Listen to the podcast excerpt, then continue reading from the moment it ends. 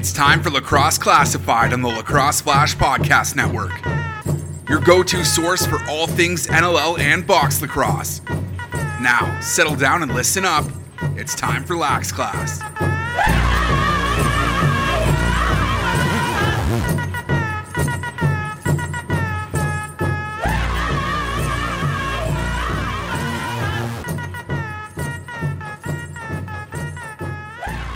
What's up, lacrosse fans? Welcome back to Lacrosse Flash Podcast Network for another Lacrosse Classified. This is 150. It's halfway to 300. That's twice as much as 75. It's quick math there for you. Thanks for joining us uh, here on the podcast. I say us. My name is Jake Elliott. My co host this week, once again, is Jamie Dawick. And Jamie, uh, welcome back, man. Uh, thanks for doing this again. We got a we got another great program lined up and lots to talk about as well. It's been uh, it's been quite the week. Um, little Monday night football going on right now after I've temporarily solved some computer issues once again. I, I mean Murphy's law that it would just so happen to happen on this week of all weeks. But uh, so a little rigmarole with the old CPU, but we got her figured out. We're recording now. Uh, Packers and, and Lions are getting after it here. I'm trying to recall. I know, like last week, you said you did terrible in your picks, but then you picked the Raiders, I think, on Monday Night Football, and that that came through last week. Uh, yes, sir. I was hoping to bring up my picks because when I went over last weekend, picking the Raiders on the money line sparked a perfect weekend for me this weekend. Perfect. So, uh, per- perfect. Four for four. Oh. Um, with uh, the Ravens on the money line last oh, night. Oh, you're good for you. Yeah, everybody when they heavy. were actually tra- trailing pretty good, yeah. so it worked out. Uh, worked out okay for me. Thank you. People were going uh, heavy on Kansas City, and, and the Ravens are never really a, a, dog at home. And people got laying money on Kansas City, but the line never changed, and that kind of lets you know that that the Sharks, the pros, if you will, are are on Baltimore. So kudos uh, to you for well for getting on the Ravens. I, don't give me too much credit. I was. Uh, I thought the Chiefs would win the game. As I was watching the game, you know, it was one of those. That's what I like about live betting. Actually, when I'm watching the game, the Ravens were down 11 and driving, and you know, the, they're they're really good odds to, to come back and win the game. So, you know, I, I, I bet it probably in the end of the third quarter, fourth quarter. So it wasn't a great pre. Uh, thought. No, but as well, the game was going along, it worked out okay. And you hit the sweet spot there. What about the fantasy? How's how's the the 17 fantasy leagues going? Well, um, two and zero, oh, and and we need a little uh, Davante Adams oh. and a little uh, Swift tonight. Okay, maybe, maybe go three and zero again. Still in so progress. Still in progress. Okay, well, things keep, are things are going okay there. No complaints. Keep me posted. Uh, More I'm, importantly, why don't you tell us all how you're feeling? You yeah, know, you had surgery here, and uh, yeah, and. Uh, I know you've been dealing with some pain. Tell us, tell us how you, everyone how you're doing. Yeah, it was uh, it was a bit of a trying week as uh, you know last last Sunday I had my dad's celebration of life on Sunday, and then went under the the knife on on Tuesday, which was you know kind of a, a stressful few days there for sure. Um, but you know, you don't really have a whole lot of time to kind of to think about things once once the process starts. Like you get there and you know you get in your gown, and then the nurse comes by, hooks up the IV, which they missed on the first one, by the way, which is never fun. So I had to get a second one, and then uh, you know a bunch of people come by. The anesthesiologist comes by, the doctor comes by, the surgeon comes by. They all kind of check in, make sure they mark up the right leg that they're supposed to operate on, and all that sort of stuff so did that and and uh, obviously came through on on the other side and that happened on Tuesday. So it's been 6 days since then. And in those 6 days Jamie I've seen you know significant improvement each day I would say. You know like I was heavy on a walker for like the first 2 or 3 days. Then kind of, you know, it was a little easier to, to start to get around. Getting in and out of bed, you know, would take upwards of like a minute and a half, two minutes. Now I'm up in, you know, 20, 30 seconds sort of thing. Uh, going to the bathrooms a little bit easier, all that sort of stuff. So, you know, I managed to get You're in a couple of progress. showers. Yeah, making some progress and, and still got a long road ahead of me here. But uh, last night was, was a bit of a tough one because I, well, I, I didn't go to the Beer Hunter Cup on Saturday, which I really wanted to do, but thought to myself, you know what? Like, I'm not it's probably not the greatest idea for me to do that in my condition. So I erred on the side of caution on that and, and soaked it, didn't go, which which I'm disappointed about. But then yesterday, it's been two years since I've called the Langley Rams football game, and they had their home opener on Saturday night. Um, so I where yeah, we're Monday. So yeah, so this is a couple of days ago. And got there, you know, brought the the high chair, the cushions, the walker, the bag, all of it. Uh, you know, Danny, God bless her, uh, she has been just an absolute rock for me getting stuff done. So I got I got to get a, a special thank her, thank you into her for everything that she's done and, and had to put up with my whiny ass uh, for the last week or so here. But anyway, so we get there and we're about 15 minutes before kickoff, and the power goes out. So now I am on level three of Mercer McLeod Stadium, and the elevator is shut. so, now, so now I got and and the power is not coming back on until like after the game was going to be over. So I'm like, okay, well I'm not I'm not staying. Uh, just to watch because it's not comfortable for me to do. So yeah, everything, all the equipment down three flights of stairs, uh, hobbling. got back home. It took it out of me to, to say the least, to the point where I'm still kind of recovering from that. I didn't even get a chance to get out and vote today, which uh, I'm pretty ashamed about as well. But this is the world I'm, I'm living in right now. And uh, for this, like, and I didn't even think this podcast was going to happen because of this computer issue that I had going on. But managed to, to get through that, which uh, gives me a little bit of sanity. Um, even though I'm sitting here like sweating profusely because I'm in an awkward position recording, I'm happy to be doing it uh, because uh, this is, like I said, this is the medicine, this is the therapy that I need to, to get a little normalcy and, and feel like I'm actually living life a little bit. So, um, Nice. yeah, it's not a, it's not a, it's not an easy process to go through for anybody that is that has gone through it or is planning to go through it. But you know, from what the surgeon says, it went fantastic. It was really ugly in there and need to be done, and it's going to be life changing uh, in a couple of months from now. So that's the the light at the end of the tunnel as far as that goes. Enough about my hip, my new titanium hip here, Jamie. We got uh, lots to talk about lacrosse wise as well. Uh, lacrosse the Nation, I figured this would probably be the perfect week to do it. Plus, I've been catching a lot of heat from, from the locals here on why I have not done the Coquitlam Adanacs organization yet for Lacrosse the Nation. So, you know, I, I knew who I wanted to talk to. I knew it was going to be kind of an easy interview for me, and uh, I figured this was the perfect week to do it. So we're going to talk Coquitlam Adanacs, and we're going to talk to the son, one of the sons of the late Les Wingrove, and my former junior A teammate Craigie Wingrove, um, who's who's back in upstate New York. I want to say St. John's area, and and we're going to talk to Craig about all things Adanacs and the legacy that the Wingrove family left, uh, both in junior, senior, minor, all of it. So we'll look forward to that in quarter number two. We got quick sticks, of course, and a pretty good handful of quick sticks in quarter number three, and the Stampede Stallion coming up in quarter number four. And it's my selection. I'm glad I told you who it was this week, uh, quite frankly, Jamie. So we'll look forward to all of that.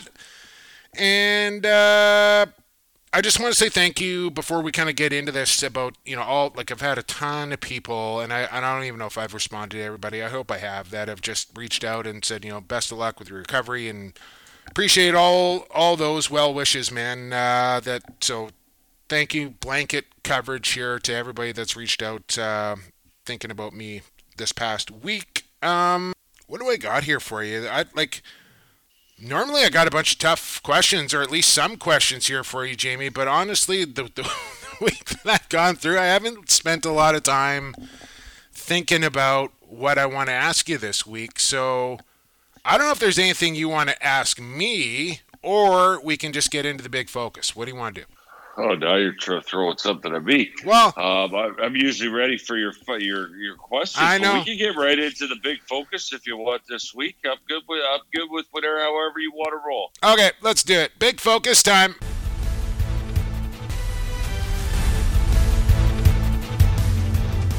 big focus big focus focus other than a big focus focus big focus Big focus, big focus,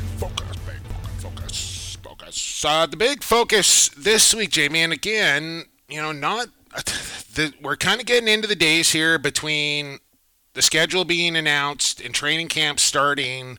I don't know if it's the dog days of, of the NLL, but it's kind of like the most down time that the league sees here in in Yeah. like the fall. You know what I'm saying there? So not a Yeah, whole no, you're you're bang on. I mean, generally we talk about this. You know, there's a lot of talk and whatever leading up to the draft, and then the draft comes, and then it basically goes quiet. Um, you know, until we start to open camps, and I think some teams are actually going to get after it in a couple weeks here with free agent camps. But you're right; it is.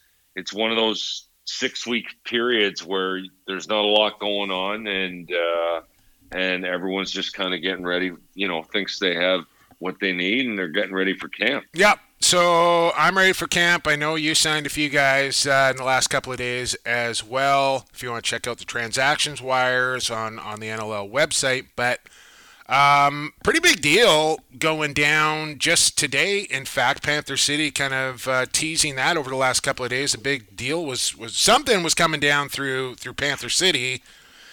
And a guy that we've kind of talked a lot about here on Lax Class uh, in in Randy Staats, who had not signed a contract with Georgia for quite some time, and they kind of it looked like they were at odds, really, and and it was uh, just a waiting game, a chess game, if you will, between John Arlotta and Randy Staats, or his his representatives. And uh, enough's enough, says John Arlotta. If there's one thing I know is John Arlotta loves draft picks, and Randy Staats is off to Panther City for a first, a second, and a conditional third. I don't know who kind and like so I think this deal was imminent. Like I don't think Randy was ever going to play another game in a swarm uniform. I had no idea where he was going to go. I figured draft picks were coming back, and I look and it, you know, it's probably going to be a high first from Panther City. Obviously, uh, that doesn't come until 2024, but I think it's still going to be a high pick. Second rounder uh, comes a year before that, and the third rounder is is next year. Where do you come out on Well, on the deal? And, don't- well, and they've already moved their uh, first rounder in 23 as well, I believe, for the to Georgia in the Connor Sellers deal. Mm. So they've moved now. They're 23. Uh, correct me if I'm wrong, but they're 23 and 24 first round picks to Georgia. Well, there's GMs out there that will not trade away their first round pick for pretty much anything, and then there's GMs that like to deal in that currency for the here and the now. You're kind of the Well, latter. and I'm a dealer. I'm Yeah. a dealer with that. Like, uh, you know, and and listen, I mean, really, because of where my team's located, and you know, as players get older and become free agents, a lot of guys that are from here want to, you know, come back to here and play. Um, You can do that. You know, it, it it kind of affords me the ability to move my first. But having said that, you do need to keep them. You, know, that's how you build a team. I mean, you know, I've had one first round pick probably in the last eight years, but thank God it was the year I didn't trade it was Challen. Challen when we ended up with the second pick. Um, you know, like it's so it's, you know, hey, Randy Staats is, uh, you know, an awesome player in our league, but you know, there there's a lot of question marks. There's there's some, you know, obviously he's hurt, Yeah, and yeah, I don't think hurt. he'll play. You know, I don't know if he'll play this year or not. Um, you know, he's he's closing in on that free agent status. so they'd have to that's a franchise him too, right? If they want to keep him. Potential, Yeah. potentially, I'm not sure what exactly that all is, but that you know, th- there's a lot of stuff there. That's that's an interesting deal. Like I said at the start, you know, that's the second first round pick they've moved. Um, Yeah, I, I really haven't been able to kind of figure out what the strategy is there in Panther City. Are they going young? Are they going veteran? Are they going future? Are they going now? Well, I mean, listen, as far as I'm concerned, they're going now because, you know, they've, like we've just talked about, they've moved, you know, two of their first round picks. And, you know, that that's the tough thing for an expansion team. It's the fine line of how do you build an expansion team. I mean, there's there's guys with the theory that I'm not, you know, we're going to be bad for the first two or three years, and we're just going to have to deal with it. But we're going to should have, you know, th- three years of top picks, um, you know, to stock the cupboard, and then and then we should be good. And then, but the flip side of that is, you know, you want to win now, and you say, well, I can add this great player, but then I don't have to give up this pick for, you know, three years or whatever. But you know, as an owner of a team, like that's great. That's a fine strategy, but you know, you better make sure you're in in year two and year three when you don't have those picks. You know, you're not picking first and or second or third in the draft where you you could be getting the same quality type player, you know, ten years younger. I hear you. Um, I so hear you. well, I mean, it's yeah. Plus, how with- you want how you how do you want to build it? You know, I think the toughest thing to do for an expansion team is probably to stay patient and and build it. You know, Well, you want to right engage way. that market with some wins out of the gate, right? Like that's kind of the the caveat to it is like you don't want to go out there and have some sort of three and yeah, but three you and got fifteen educate, season. Ed, educate your fans. You know, and I agree. You don't want to have a three and fifteen season, but you know, um, I think fans don't necessarily expect expansion teams to win right out of the gate. True. Whereas if if you don't win out of the gate and then you're not winning in years three and four because you don't have those picks, then you, that that's a recipe for disaster, in my opinion. So, I you know I'm Mm. Well, not taking any, like of- I have all the respect in the world for Randy. Um, you know he's a hell of a player. Will Randy be back this year? You know I. You know, this one kind of caught me off guard a little bit. I mean, you, you know, I'd heard rumblings about what Randy might be up to, and and uh, you know, it is what it is. John makes the move; he's not shy to make a move, and and you know, he's like we just said, he's got draft. Panther. City's first round picks. I don't know, two of the next three or four years. So, um, you know, stocking the cupboards like he always does, and he and you know, he he he's kind of gone with the Bill Belichick approach. He got ahead of the game, you know, probably ten years ago with four first round picks. Yeah. And and he just keeps rolling them, and he and he always seems to have two or three, and usually a really high one, especially when he needs it. So. uh Smart guy. you know, he does a good job at that, John Arlotta. He does. Uh, I watched it firsthand there for a few years in Minnesota, and uh, you know, like I like there was times I was like, John, like how long are you gonna like keep just selling off your top end guys and keep acquiring draft picks? Like sooner or later, you got to go for it, don't you? And he's like, is, is that what I have to do, Jake? I was like, well, I don't know. That's what I would do. But he got it done. Well, like, he got uh, a championship, yeah, 2017, right? So it it, and it he's had a he's had a team that's been, you know, in my opinion, one of the best. um, fighting for a championship for probably the last five years. So, Yeah. uh, and and I'm sure still is. So, he he's done a good job of building that team to being a, you know, championship caliber team, and also able to, you know, ship out players and bring back assets Yeah. in return. So, yeah, keep the um, payroll at a reasonable level as well. So. yeah, yeah. So there you go. Uh, no time to waste here on on this episode, Jamie, of of 150 of Lax Class here because I'm like we're what we're 20 minutes in and I need a shower just just sitting here. So uh-huh. let's take a break. Get that image out of your head. We'll head across the nation. We're not going far as far as I'm concerned, just up the hill from where I'm living at right now. Coquitlam, Craig Wingrove, Lacrosse the Nation is next. This is John Tavares, and you're listening to Lacrosse Classified. Welcome back to Lacrosse Classified Quarter number two. We are now in on episode number 150. Jake Elliott, Jamie Dawick.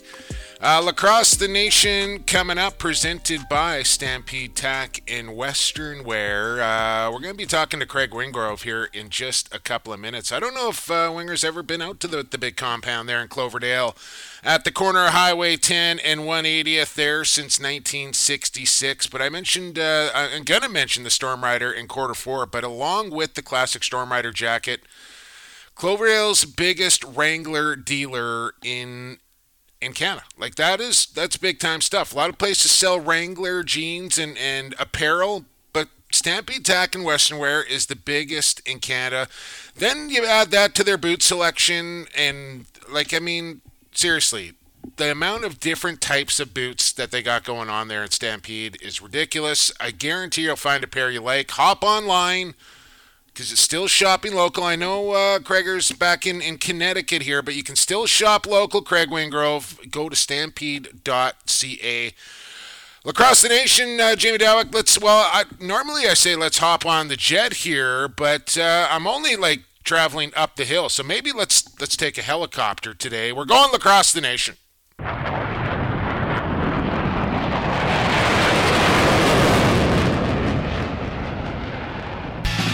Lacrosse.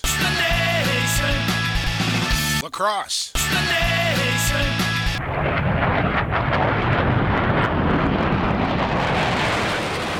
And of course, I forgot that there's like a jet sound there. So uh, it was a quick trip up the hill to Coquitlam, British Columbia, but we're going back to actually Greenwich, Connecticut right now as that's where our guest uh, is located. As I'll welcome my former Junior A teammate and the son of the late great Les Wingrove onto the podcast here. Craig Wingrove, welcome to Lax Class. Thanks for doing this, my friend. Hey, Jake and Jamie. It is a real honor to be asked to be on the podcast. It's um, I've been listening for a while, and you've had some fantastic guests. So I just hope I can contribute a little bit to, to the podcast and some of the some of the back, uh, some of the things that have happened, uh, the history of the lacrosse in Coquitlam. Yeah, uh, well, I mean, uh, you are connected to its its very fabric, and, and through your dad, of course. And I, I think probably that's where we should begin, Craig. Uh, what a what a legacy Lester left on on not only the the Adanac organization, but the sport of lacrosse and, and Coquitlam in general, the Hall of Fame, all the rest of it. I, tell me about how your dad found lacrosse and what what attracted it, him to the game and, and why he wanted to be so involved. Well, you know, Jake, it's uh, that's very generous words that you offer about dad, and um, you know, he, he really was incredibly uh, passionate about the, the, the game of lacrosse. He, you know, he played as a youngster. Um, you know, he, uh, uh, the Wingroves were a pioneer family in Port Coquitlam, and uh, you know, he grew up in in Poco at what is now Roland Lacrosse Box, and that's where he he got the bug uh, to play lacrosse. And um, you know, he didn't play junior lacrosse. He didn't play uh, you know big time lacrosse after uh, him and mom uh, uh, got married, uh, he, he found lacrosse again. And, uh, you know, the, the, the bug bit him, uh, and the bug bit him hard. And, um, you know, you know, the, the whole family from, from then on has been, you know, we've been a lacrosse family. We've been r- really, really fortunate to be, to be part of this uh, amazing game. And like how did how did he get involved with the Adanac organization at the beginning? This this happening back at what like in the early seventies, if I'm not mistaken. Yeah, it's it's, it's in the early seventies, uh, yeah, late sixties, early seventies. You know, Dad, uh, you know, he he he did what a lot of people out on the podcast have done. They they volunteered to coach. He he, he refereed. Um, you know, he was you know starting to get his feet wet and becoming involved in, in what was then a growing sport. It's still a growing sport, but you know, in, in the infancy of of, uh, of, of box lacrosse uh, in, in Western Canada. Um, I shouldn't say the infancy, the infancy of what it is now. I mean, it's really where the, the huge growth, um, you know, kind of started in that era. So, was he know, there for the long, Dad, was he there for the the Jayhawks to the Adanac transformation? So he was the Jayhawks to Junior Adanac transformation. Okay. So, okay. Um, so the you know the way the way it was laid out, uh, you know, the Coquitlam Jayhawks were a fledgling junior, the Coquitlam Junior Adanacs. They were reborn. Um, and um, you know they've they've they've been in that form since 1979. So Dad uh, was there from the from the ground level. And I and I'll let you get in here in a sec, Jamie. But I don't know if you can a- even answer this, and I don't I don't know the answer to this either. But the the the name Adanac actually came from New Westminster, who used to be known as the New Westminster Adanacs before changing to the Salmon Bellies.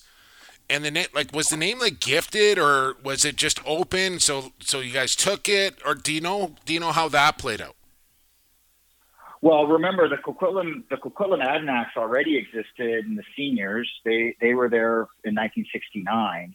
Um, so the Coquitlam senior Adanacs were still there. but Okay, the- but I think you know, like name- way back, the- the Adanacs came to be from from a team. I can't quite remember the story, but I think it was a bunch of former New West guys went to Coquitlam and and took on the Adanac name, and that's how New West ended up becoming the Salmon Bellies. But I could be I could be Uh, off. well, let me let me jump in here because I, I always say this to people because I think Challen told me this, and I'm starting to think he might have been pulling my leg.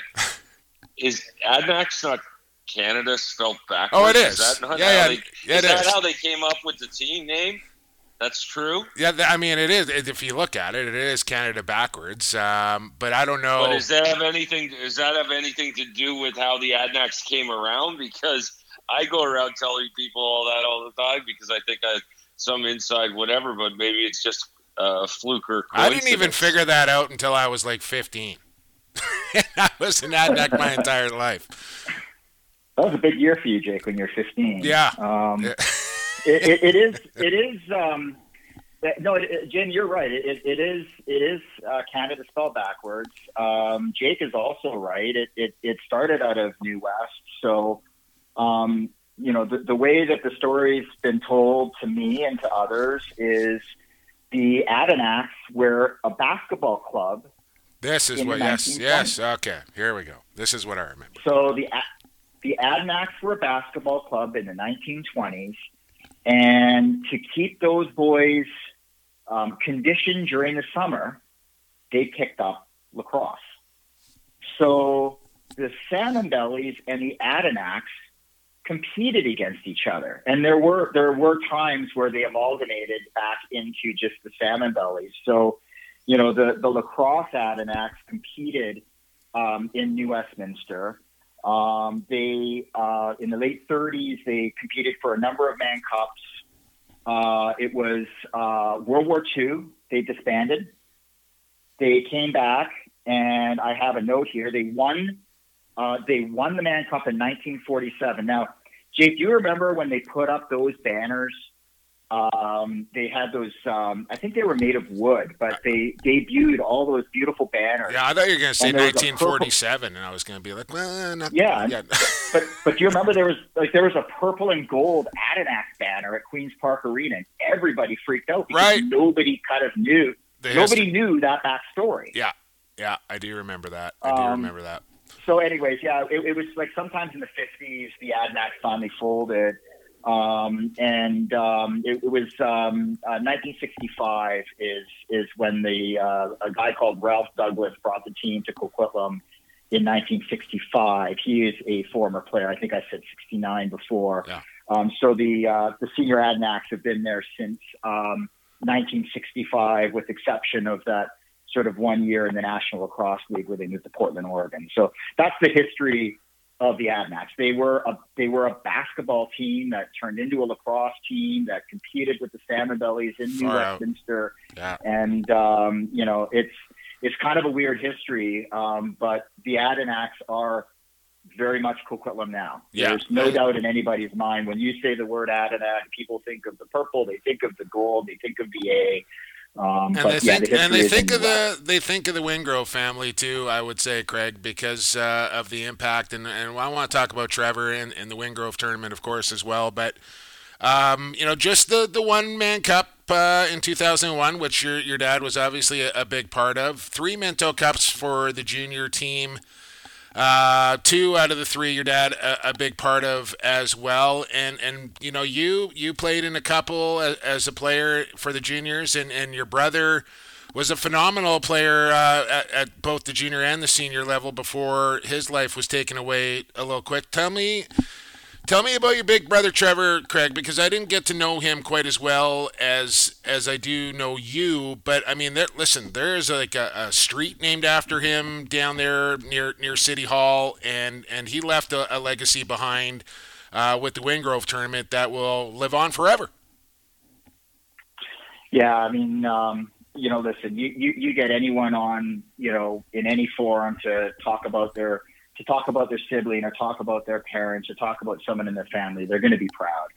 Um, but you know, uh, having a brother like like Trevor Wingrove was like nothing else. But you know, it, it's also you know you don't really learn and appreciate those things at the time. And you know, Trevor was a a, a very good player. He um, you know he was um, on the small side, but um, you know, he was he was always consistently, you know, at the top of scoring. And those Coquitlam junior teams, uh, you know, back in the um, uh, you know back in the uh, in the 80s, um, they would have um, they would have cleaned up house if it weren't for a powerhouse Esquimalt team couple with a brothers, couple yeah. of twins called the Gates, Yeah, and yeah. you know. Uh, some some Haze's and some Peppers and some of these other you know fantastic lacrosse um, uh, players uh, that came out of Esquimalt and Victoria at that time. But um, you know, Trevor, um, you know, he, he was really well regarded, um, you know, by his teammates and and and and by people around him. He was, you know, a, a very good offensive player. We played two way lacrosse back then. He could hold his own on the defensive side, and you know, he was just a, a respectful player. He loved the game. He played the game uh, for what it was, and you know, was the perennial nominee and won a few times the equivalent of the Lady Byng Award. He was just that sort of gentlemanly, uh, gentlemanly player, and um, you know, it, it was just a, it, it was tremendous to kind of grow up with, with Trevor and Dad to kind of look up to. Yeah, Um, absolutely, and and you know a, a big part of uh, the city of Coquitlam in, in his in his employment, and um, like I said, le- left a legacy behind. That I mean, I guess we'll spin it back to your dad, Jimmy. I don't know if you've ever been to the to the Wingrove tournament with with any of your young kids coming, but this this tournament attracts teams from not only across Canada, but now down in North America with the USA Box, the guys coming up uh, to compete in this thing. How how was this born, Craig? And and I mean, it's it's literally gotten bigger and better every year, and I'm sure it's going to come back even better and, and stronger this coming summer. Yeah, I mean the um, you know Coquitlam Lacrosse, um, you know, is has you know been you know was very kind to to the family. Um, you know, they they approached us, um, you know, about uh, you know what was what was then you know called the Dogwood Tournament. So, um, you know, when you know any kid in the Lower Mainland, you know, growing up, uh, you know, likely um, played in what was the, um, the the the Dogwood Day Tournament, which Right. uh, had started in ni- 1984. Um, so, um, and you know, the Dogwood tournament was always kind of set up as you know, it's the top A1 teams across Wee, Bantam, and the Midget. Um, it's um, you know, it's it's an invitational tournament. Um, so not every team, you know, necessarily plays. Um, teams from the island come over, teams from the interior come over. And uh, in 2011, uh, Coquitlam Island Lacrosse was being run by James Abbott um, at that time, and James uh, approached us and um, uh, you know suggested that uh, you know Coquitlam Island Lacrosse would like to do something uh, really nice for uh, uh, for Trev, and um, and and they offered that this this dogwood tournament might be a really good way uh, to to um, uh, to preserve Trevor's legacy with Coquitlam Island Lacrosse. So. Um, since 2011, uh, it's been the Trevor Wingrove Memorial Tournament. Um, you know, uh, what you see now in the Premier Lacrosse League and the National Lacrosse League and the WLA, many of those kids have come through the Dogwood tournament. And, you know, it used to give dad just a tremendous thrill, particularly in those early days of the tournament where we would go and, you know, sit up in a corner and, you know, we couldn't watch every game because uh, there were two rinks going, but, you know, we watched most of the games and, you know, it was just, you know, former player, former teammate, former opponents that are giving back. They're coaching teams that don't have their kids on it, or they're coaching their their kids. And you know, it was a huge thrill for Dad to sort of see people giving back to the game. Um, and he didn't think this way, but I certainly do. You know, the, his, you know, for him to be able to see other people doing some of the things that he did back in the day where he didn't have kids on the team. He had, he had no stake in the Coquitlam Junior Adanacs. He saw, you know, a wasted opportunity with the Jayhawks team. And, you know, I, you know, in 1979, I was seven. Trevor would have been 12. Um, you know, we didn't play for that team for 10 plus years, you know, down the road. Yeah. Um, and, um, you know, so I know that, um, you know, dad really got a, a really big thrill to just see those, see those guys come back and, and get back to the sport. Um, and you're right, Jake, there's, the, the- you know, now there's, a, you know, um, uh, with, uh, US Boxla, um, Like girls the US, teams, all of it now, right? Like boys, girls, Yeah. USA, Canada, all of it. Yeah, dad dad reached out to Shaden Santos a number of years ago, and um, you know, Shaden as as, uh, as Shaden was you know kind of getting what is now U.S. Box off the ground, and you know they brought up a you know they brought up a couple of teams in the first year or so, and um, you know they held their own, and it wasn't before long. They, I think they medaled. I think they medaled in their third year in one of the divisions, which is uh, which was awesome. Um, and you know, U.S. Box was becoming a, a really influential uh, organization uh, down here in the states. Lots of former Adanacs are there. I, I see Dallas Elliott. You know, for any of you that are, uh, you know, on on any of the Facebook groups and what have you, you know, Dallas is very much involved now with US Boxla. Yeah. Um, Tyler Case has been involved. Uh, you know, Ethan Iannucci, one of your best calls ever, um, calling a lacrosse game was with Ethan. Some of those guys are. Um, are, uh, are are giving back through U.S. Boxla as well and, and growing the game in the U.S. Did you ever get a chance to meet Les Jamie? Like, if you talk to, to Shooter or, or Doyler, like, they'll tell you about the legendary phone calls of Les trying to recruit these guys to Coquitlam. You know, hey, uh, you know, just like to have a, a 10, 15 minute conversation with you. And next thing you know, you're looking at your phone and you're two hours into these these phone calls, which you just love to, to talk lacrosse uh, for hours and hours and hours. I don't know if you ever had a chance to meet Les Jamie. Think we met once briefly, but never really had the chance to uh, talk to him or, or spend any quality time with him. But you know, it, it is, you know, it's one of those names, and you're right. Like uh, I'm, I'm not too familiar with everything WL related, WLA related, and you know, I- obviously Doyle and Shoot both speak, you know, very highly of Coquitlam Adanacs and and Les and and Doc Hedges, and you know, it's always just been kind of this legend and aura, you know, to hear these guys that are, you know, greats of the game and, and talk about what what a great time. Like when Doyle talks about being out there and him and Kimbo, and you know, it's just like something he had to do. And and yeah, Les would have been one of those guys that got them out there and convinced them to go out there. And you know, I think that helps build a pro you know that's that's long-term vision of building a program and stuff like that so Yeah, no, no Um, question about it. And and Les was uh, a huge part of that. And I like I still think like to to the day about things that that I did. And and of course you know the purple and gold runs runs through my bloodlines, Jamie. So I I you know puff my chest out a little bit harder when when I'm talking about Adanac lacrosse. But you know I think about the things I did as a youth and, and the, you know the tournaments like the dogwood that I played in and and the pancake breakfast at, at registration and team photos and all these sort of things that kids are still doing to this very day. I was doing 30, 40 years ago, and it was all because of Les Wingrove and, and the culture that he instilled. And, and when you think about lacrosse towns, and, and this is really kind of what lacrosse the nation is about, what makes these hotbeds hotbeds? And it's things like that where kids are growing up and it's not I want to I want to play hockey or I want to play soccer in Coquitlam. It's I want to play lacrosse. I want to be an Adanac, and that's really what separates the towns like the Orangevilles and the Victorias and the Coquitlams and the Peterboroughs and, and what have you from some of the others is that this culture has been around so long and it takes time, right, for for you to develop these types of things. But it it's all it all comes from great volunteers does. and great people Yeah, it really and with- does. and every that's the common theme when You know, and I, I, I was going to say I didn't know you were a Coquitlam guy. It's taking you so long to get them on uh, Lacrosse the Nation. I here. didn't want to be that guy where it was like I, out listen, of the I was gate. gonna, I was gonna say that for you.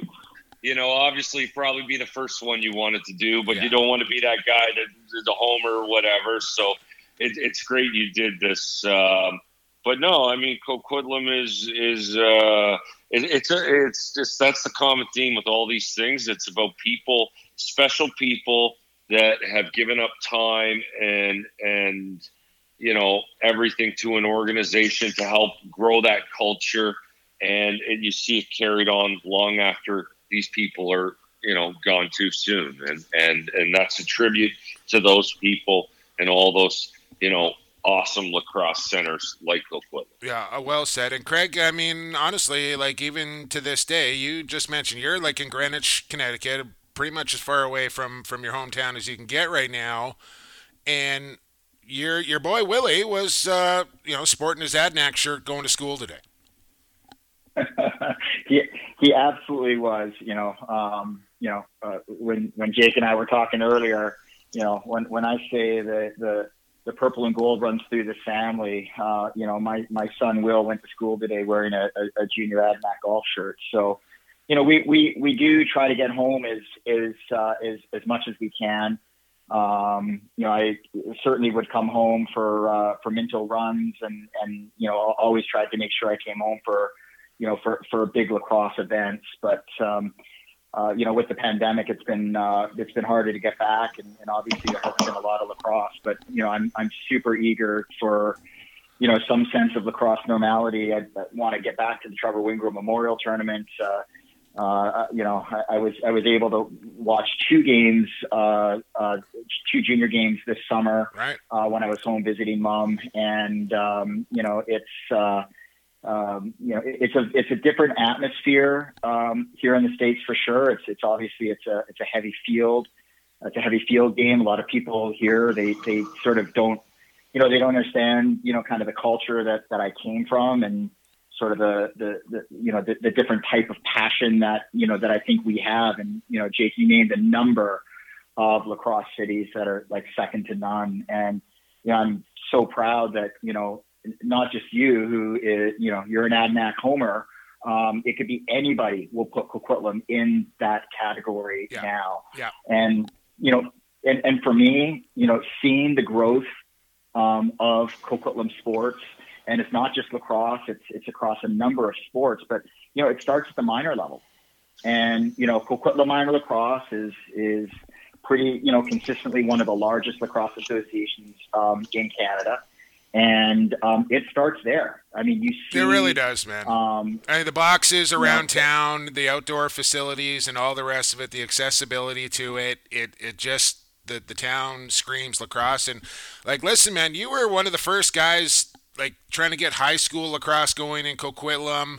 Uh, you were one of the first guys to, to take off and, and head to St. John's on, on a field uh, lacrosse scholarship, and, and you never you never came back, man. But you're gonna have to come back here, uh, Winger, because listen, I, I got myself a new hip. We didn't get a chance to do the crunch last time, but I figure by the next time you roll through town, I'll be I'll be ready to hit the stairs with you again.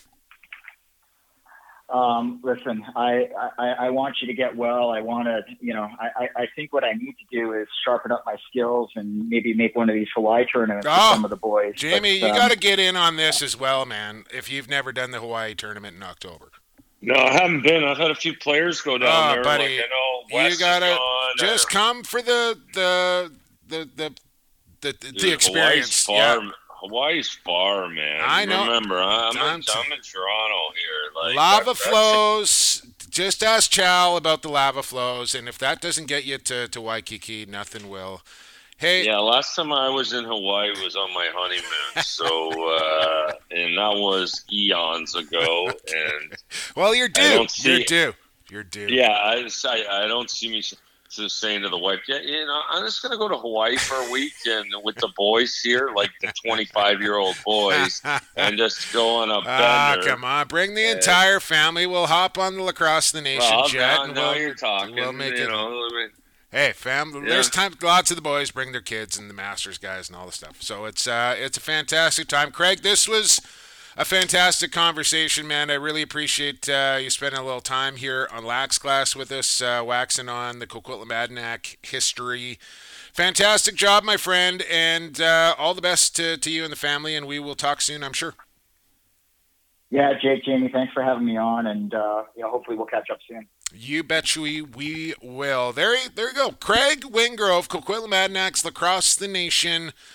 And uh, we can strike that one off the list. We're going to have to come up with. I'm going to let you maybe make the pick next week, Jamie. Uh, it's your stallion next week and your pick for Lacrosse the Nation. How about that? Wow, and I'll t- I'll do you one better because I love the challenge. I'll, I'll, get you the guests too. Yeah, okay, and don't forget about those boots at Stampede Tack and Western Wear. Uh, let's take a break. Halftime on episode 150. We're back with third quarter action. Quick sticks are coming up right here on the Lacrosse Flash Podcast Network.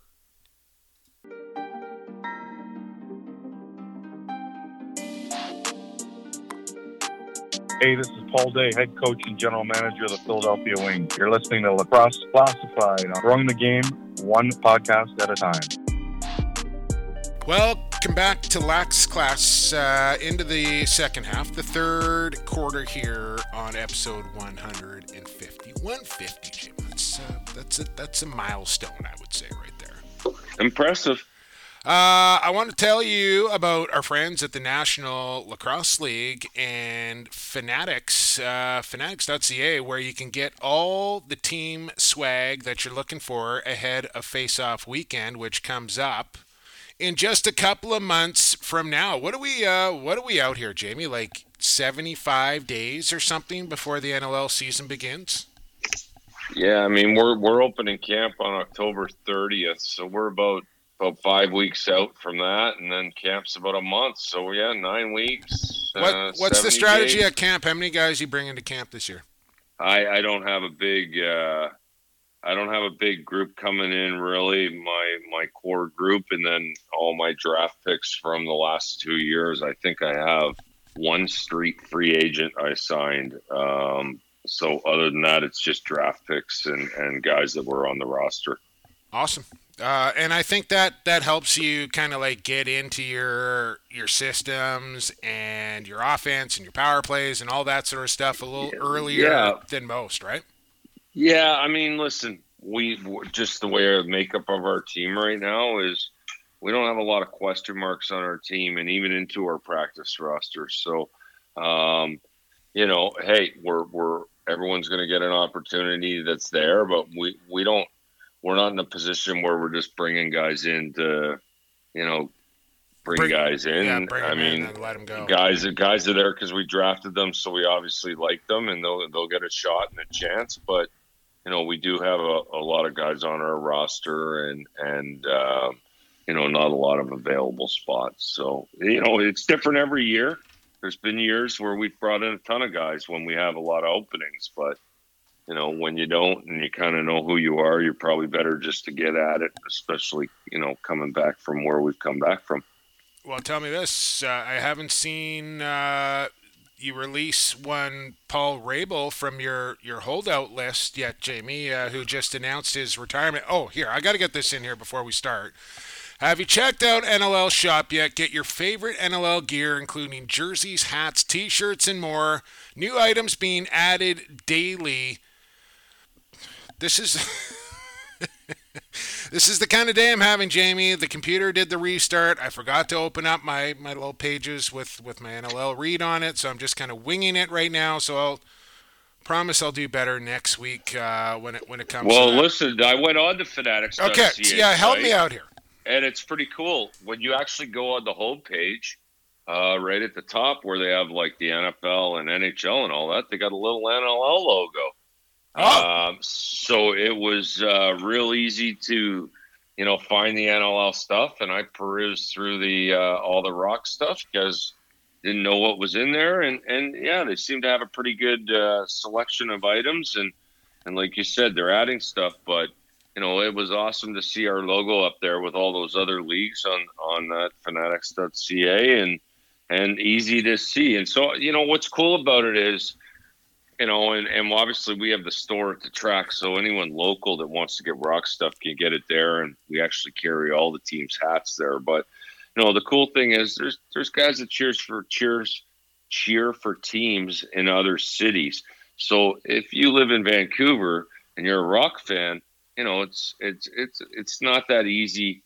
You know, like yeah, you can call the store and get a shit, but Fanatics has just made that real easy for everyone, where you can access every team's merchandise and, and get it sent right to you. So I, I'm I'm I'm thoroughly impressed with it so far, and and hopefully everyone can Well, there you it go. out. Uh, who needs a read when you got Jamie Dawick on the podcast just speaking truths like that? Uh, so, Paul Rabil, man, he retired. I don't know. Uh, where did he come out on Paul Rabil? Fan? I know he came to the track one year and did, did like a big camp, and, and obviously you uh, acquired him, and I can't remember what the deal was way back when, but give me a Paul Rabil memory and, and you know, what, uh, what you think he meant to the game. Well, I mean, listen. First and foremost, he, he's meant you know a ton to the game of lacrosse. Um, you know, he was. I don't want to say one of the first Americans to, to play in the NLL, but he was one of the group. You know, when it was predominantly a Canadian league to, to come and do that, and you know, he's clearly a very smart business guy, and you know, understands marketing and promotion and and uh, you know he was the first one to kind of put himself out there in the lacrosse world and and he hit a home run with it. So uh, i give him a lot of credit for that. He was a great player um, is he the greatest lacrosse player of all time i, I don't think so but you know he he's definitely um, you know one of the greatest field players of all time and and and you know he's all about building the game so you know, I think his lasting the legacy- PLL and the whole MLL thing. It, it's been. I'm not going to lie to you. It's been a little weird for me, you know, watching him play in that league, but also kind of try and be the face of the league as Yeah. far as a management side of it goes. Yeah. So uh, I, I think this is good for that league that he's retired, and uh, you know he can focus on on that other stuff and Well, I think and- that's and it. The that best next- is yet to come for him. I think what he is the the impact that he is going to leave on the foot footprint he's going to leave on on the sport of lacrosse is is really yet to come. What he is going to accomplish on the fantastic player, like you said, the whole you know all time leading pro lacrosse scorer drives me nuts because I think that's Yeah, I don't. You know, I don't like how I. I mean, we talked about this last week, and I know there's been a lot about it on social media over the weekend with his retirement, and you know the the no no un was acknowledgement, whatever the if that's even a word, but of Rochester's three-peat championship and in lacrosse and this whole pro lacrosse thing, like. You know, I, I- just don't get it, especially for a guy that won a championship in the. NLL Yeah. played in another one. I thought he what he did in the NLL, you know, spoke volumes to got get young Americans. Sure he was did. one of the you know to play and stuff like this. So I I don't really understand it because you know, like we all believe, we're kind of working together, but help each you know, it, it's it's clearly something they're going with, and and uh, you know, hey, you do what you got to do. We'll do what we got to do, I guess. I don't know. There you go. Okay, so uh, you know, uh, Happy Trails '99. He's not going anywhere. He's still going to be around in, in front and center. Um, speaking of the PLL, got to get this in. Uh, Team Canada and, and the Buffalo Bandits won the, the PLL championship. I don't know if you had a chance to watch the game or not, Jamie, but uh, chaos filled with all sorts of bandits and, and Canucks uh, take down the Whipsnakes, who were trying to go for, for three in a row. Fantastic game, and good to see the the good Canadian boys get it done. Yeah, it's kind of funny, you know. Um, Box lacrosse, man. Box The lacrosse. bo- a team of box lacrosse, and, and don't get me wrong, they got Blazing in that, and he's great. And I think mo- most of their defenders are American. Yeah. But, you know, an offense that's 100% Canadian and, you know, and playing against, you know, the Maryland group, maybe the best group of them all.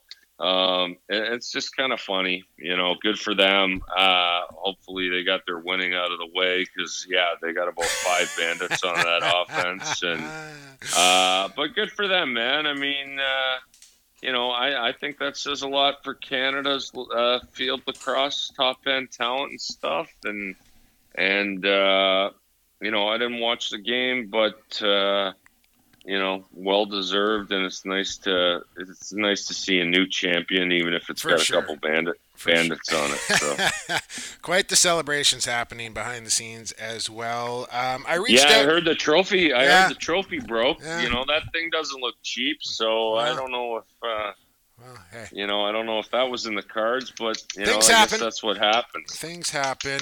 Uh, I want to get to this uh, Albany Firewolves. I reached out to Oliver Marti, and, and because they're announcing or unveiling their new jerseys, actually, when this podcast will be rev- rev- revealed itself. So I said to Oliver, like, I know this is a big ask, but maybe you could just give me a sneak peek. I won't tell anybody, so I can at least talk about it today when I'm recording. So when it comes out, I'm not waiting another week to but uh, got got turned down on that. Completely understand it. Uh, you know, you can't be taking chances when it No comes to No sneak peek. Nope, no sneak peek. So I can't can't comment on, Firewolves unis until next week. But uh, they do have a winter box program, as we were just talking about Americans playing box across, and I think every NLL team should should be doing this winter box programs for for the youngsters. So kudos to, to George Manius and, and the gang over there for doing that. What else do I got here? Uh, Oh, can I got I got yeah, I got yeah. a quick stick. okay. One of my favorite players that never put on a Toronto Rock jersey announced today Oh, he's on the list. retiring. He's on the And- list. oh, he's on the list. Yeah. See, I didn't get the show notes, and I, I did. I, you know, Oh. I I- listen.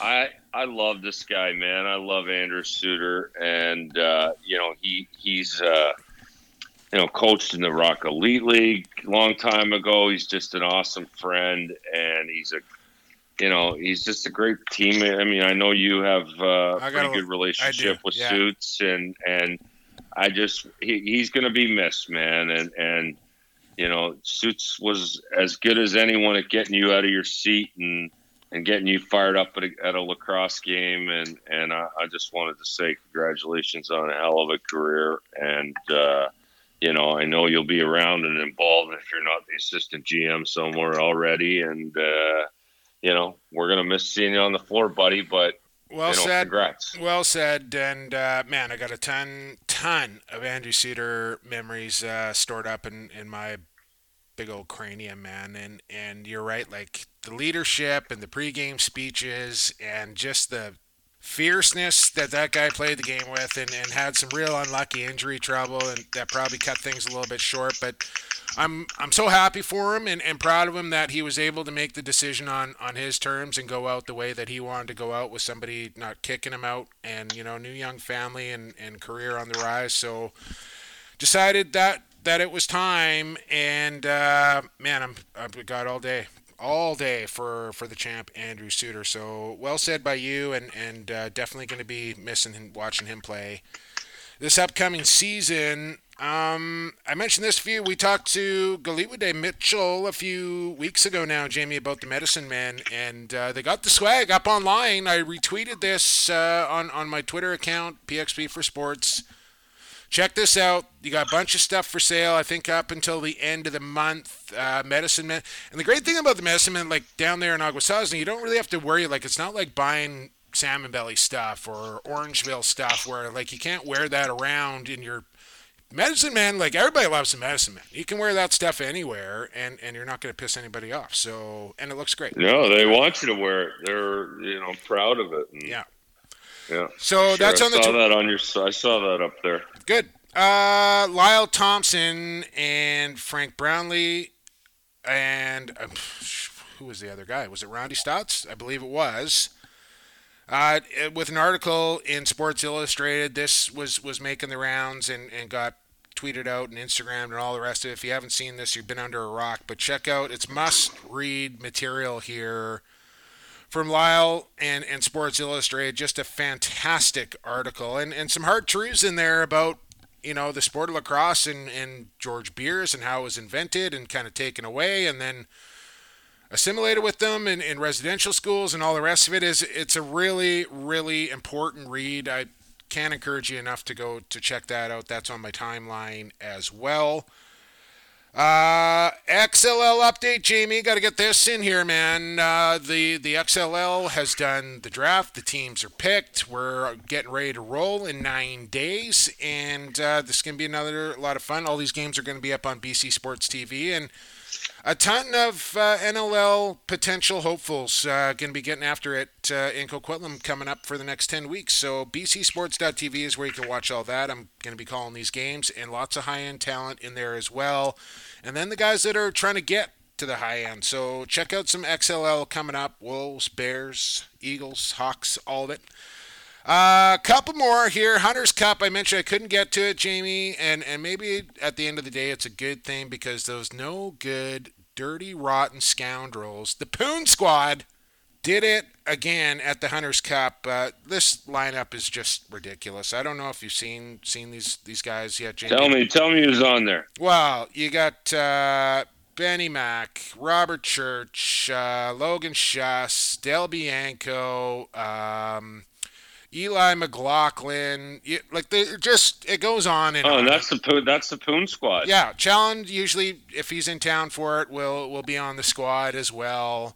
Um, I think Magnuson was out there. Like there, it's just it's almost not fair. I'm not, but it's it's great because you have like these high end pros coming out um, and helping raise money for Chris Lashenko, and, and I haven't got the final totals yet, but it looked like a fantastic day out there. And the Poon Squad again is is your champion. One year they got so trashed that like the Masters guys beat them. but I don't think they're letting that ever happen again. So they kept it in check, and uh, they got it done this year for the 13th annual. Last uh, quick stick I have here is uh, as I strap on a headband here, Jamie, to, to keep the sweat out of my eyes. Uh, NLL 35 moments. Mammoth Lax back in 2003 defeat your Toronto Rock in double overtime in front of 16,125 fans, a league record for fans at an inaugural home game. Gary Gait scores the first goal in team history, and rookie Brian Langtry scores the overtime winner and that really, I mean, the rest is history there in Colorado. That was the first one, double OT. Like, how are you not becoming a Mammoth fan after going and watching that? Yeah, and they put on a good show. They always have from day one. There, explosives so, I mean, and the Harleys, and yeah, yeah, they're just Hot it's tub. just a strong franchise, and and they they do it right, and and they they set the bar. One of those teams that set the bar for all of us in this league. So, um, you know, it started off the right way for them, and and it's it's continuing to go that way. You betcha it is. Uh, that's quick sticks, Jamie. Quarter three is now done. Let's get to, to quarter number four. I'm probably going to go take some medication before we get to the fourth quarter. And then we will finish this puppy off. Episode 150, moving into the final frame here on the Lacrosse Flash Podcast Network. Associated Labels and Packaging, a fun family company that offers premium quality labels and packaging with unparalleled service. With 40 years of experience, an extensive product catalog, and an ever growing fleet of equipment, Associated Labels and Packaging is the perfect fit to take your labels and packaging to the next level.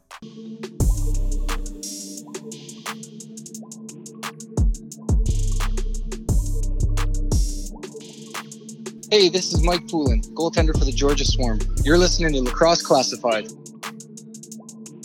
Welcome back to Lax Classes. We're into the fourth quarter. Jake Elliott, Jamie Dawick with you, and also with us, and they've been with us since day number one. Associated Labels and Packaging, AssociatedLP.com, or at Associated LP on your social media as well. Focusing on people, ethics, quality, and of course, family owned with the best technology, always on the cutting edge, and the environment always on the forefront at the good folks at Associated LP as well. We love them. You should too.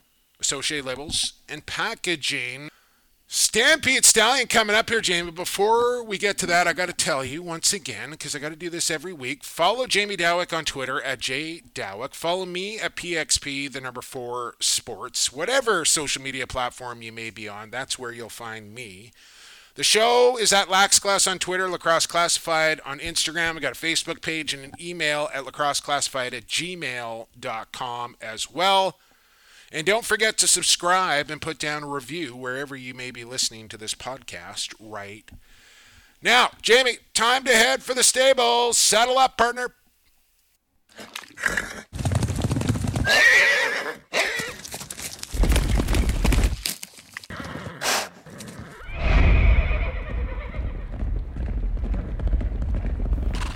I don't have the I just I don't have it in me this week, Jamie. I can't do it. Uh, but we have reached the stampede stallion.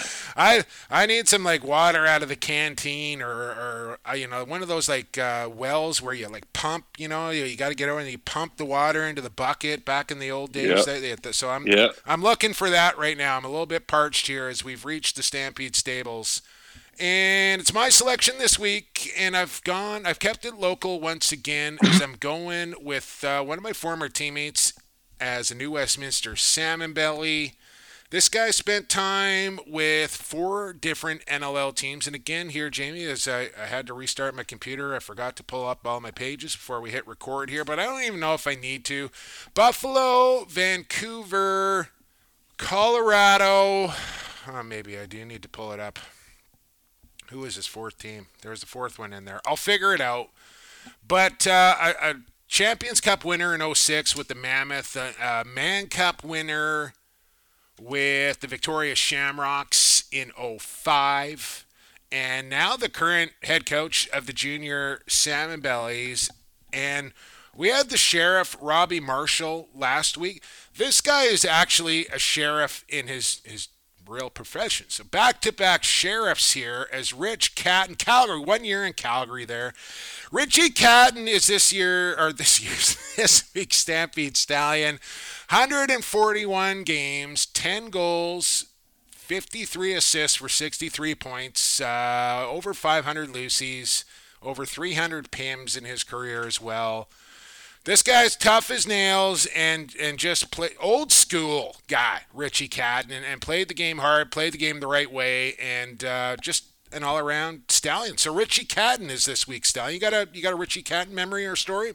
I, I don't have one for you. I'm I'm learning this week. This is a little, you know, this is a little Western guy, my- yeah, Western guy too, Yeah. right? Yeah.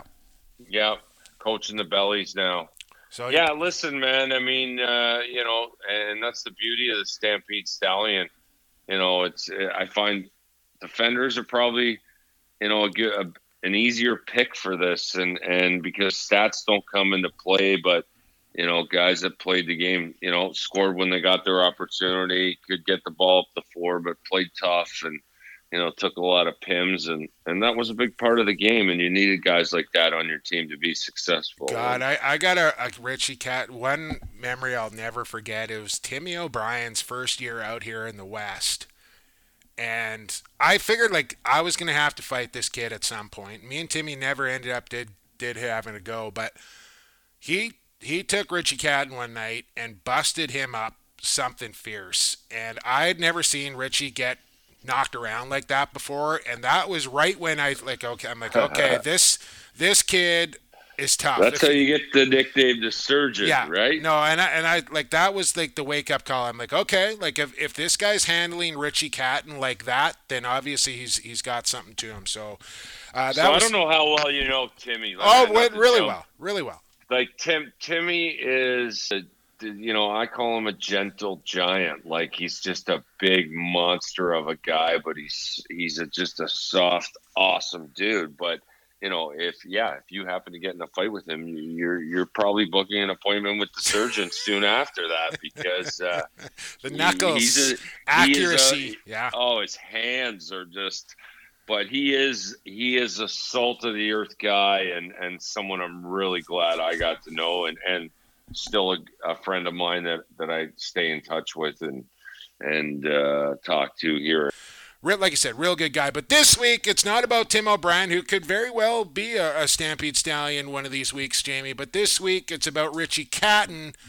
Welcome to the stable, brother. You're this week's Stampede Tack and Western Wear's Stallion of the Week. And of course, the Stallion of the Week brought to you by Stampede Tack and Western Wear. Jamie, I don't know if you bought those Blundstones yet or not. If you haven't, just do it, man. And like if you're that displeased with them, I'll reimburse you f- for the boots. Like you're not gonna just do it and then it's done and then and then thank me later. But this week I want to tell you about the classics here. Storm Rider jean jacket. I don't know if you rocked one of these back in the day or not, Jamie. These are probably pretty hot in your day, the Storm Rider. The, the classics never go out of style. Corduroy collar. Uh, it's got it all. This this popular jean jacket is probably the most popular of all time, and it's good for good for year-round use as well. It goes good with other classics like plaid shirts or maybe a good pair of Wrangler jeans. Can get it all at Stampede Tack and Western Wear out there in the Cloverdale, out there in Cloverdale, at the corner of Highway 10 and 180th. They've been there since 1966, or just hop online because it's still shopping local at stampede.ca. The old Canadian tuxedo. There eh? you go. Uh, yeah, I mean, I was never a huge denim guy, but like the Storm Rider is like the classic jean jacket. There's no doubt about it. Like if you're gonna buy a jean jacket, buy a Storm Rider. That's pretty much a, a given, I would say, right there. Jamie, another fantastic program. I feel like I'm like out of breath right now for some reason. Well, you battled. You battled through it. You know. You Next week is gonna be better. Played injured. Played injured this week. next week is going to be better, I promise.